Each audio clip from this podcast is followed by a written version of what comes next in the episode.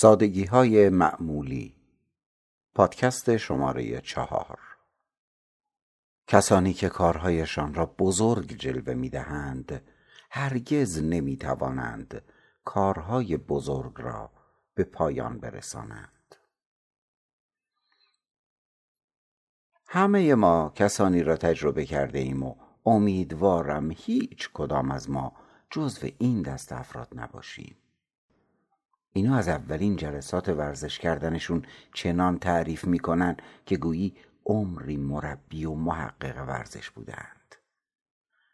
و در قالب مواقع به علت یه حادثه یا افسردگی یا دلیل بسیار بزرگ ورزش رو رها کردن از ساده ترین اقداماتشون چنان پررنگ و لعاب حرف می‌زنن که به راستی خودشون هم باورشون میشه که اون کار رو به پایان رسوندند.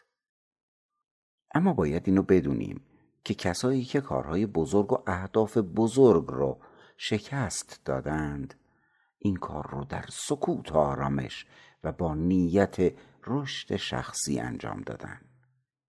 اونا معمولا راجع به کارایی حرف می‌زنن که به پایان رسوندن. اون آدم های بزرگ خوب می‌دونن که معیار تلاش کارهایی که شروع کردیم نیست. کارهایی که به پایان رسوندیم.